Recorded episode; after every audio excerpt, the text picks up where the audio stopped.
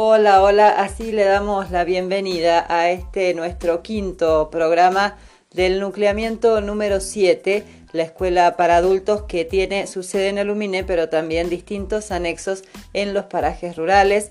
Nosotros hacemos este programa para los alumnos del paraje Ñorquinco y para quienes quieran sumarse a esta que es una propuesta educativa.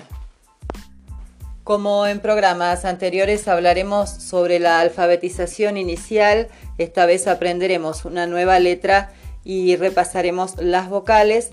También volveremos a la historia de nuestra provincia para hablar de un triste episodio que fue la matanza de Zainuco muy cerca de aquí por una fuga, una evasión de presos de la cárcel pública de Neuquén, se llegó a este triste desenlace muy cerca de aquí que mostró también las debilidades que tenía el sistema judicial en los territorios.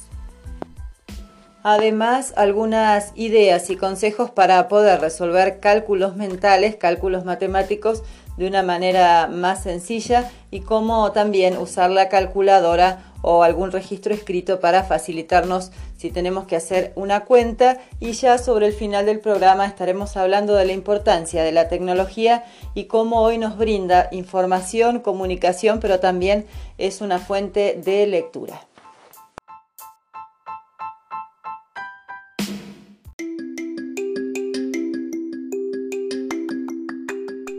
Y el primer tema es el cálculo mental nosotros podemos realizar este tipo de ejercicio a diario. De hecho, hay varias situaciones que tenemos que resolver utilizando nuestro cerebro. Nosotros podemos sumar, restar, multiplicar o dividir mentalmente.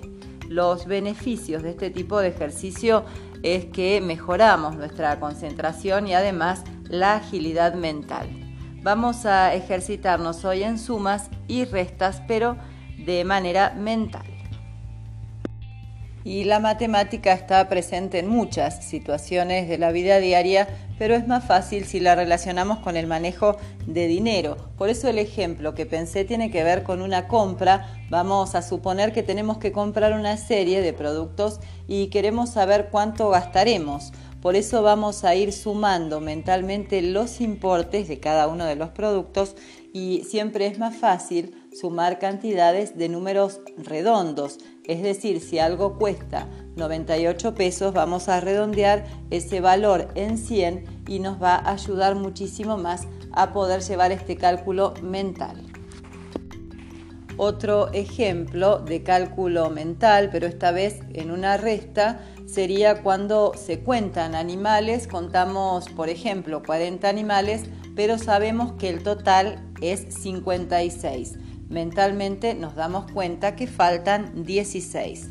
Por eso les decía al comienzo que la matemática y los números están presentes en muchas situaciones de la vida cotidiana y en la medida que podamos ejercitarnos en este tipo de actividades, lo que va a hacer es facilitarnos eh, muchas situaciones que a veces no sabemos cómo encarar o tenemos que resolver rápidamente. Por eso también esto de que eh, nos ayuda en la concentración y en la agilidad mental realizar este tipo de cálculos. Bien, y repasando entonces, la idea sería sumar mentalmente cantidades de números redondos, por eso dábamos el ejemplo de si sale 98 pesos, redondeamos en 100 porque es más fácil sumar de a 100 que sumar otras cantidades. La idea es simplificar esta actividad y también la propuesta es de que comience a ejercitarse porque en la medida que usted practique va a poder lograr cálculos mentales más complejos. Y sumamos algunos números redondos para ejemplificar esto que les explicaba recién. 100 más 100, 200. 150 más 150, 300. 300 más 50, 350. Estas son todas cantidades, todos números redondos que es fácil, les decía, sumar. 400 eh, más 20 más 3, cuando ya tenemos más de dos cantidades, podemos sumar primero 400 más 20, 420 y 3, 423.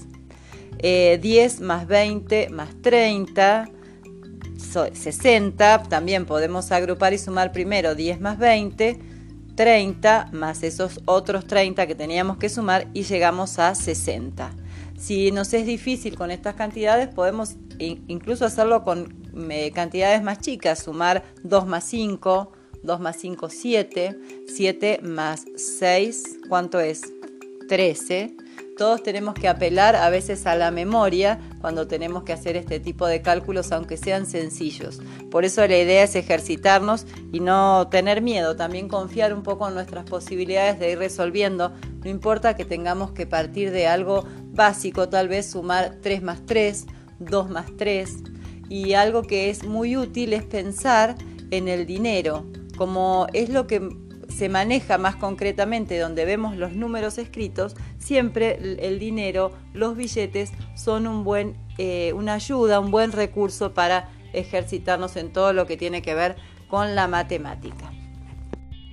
Bien, y ya cerrando este espacio que le dedicamos a la matemática y al cálculo mental, ejercitarnos en este tipo de cálculo no solamente nos ayuda a la agilidad mental y a la concentración, a mejorar estos dos aspectos, sino también que nos ayuda a comprender mejor cómo funcionan los números y poder establecer nuevas relaciones entre ellos para simplificar la vida diaria, porque los números están presentes en la mayoría de las acciones que realizamos o en la mayoría de las situaciones de la vida diaria hay matemática y hay números.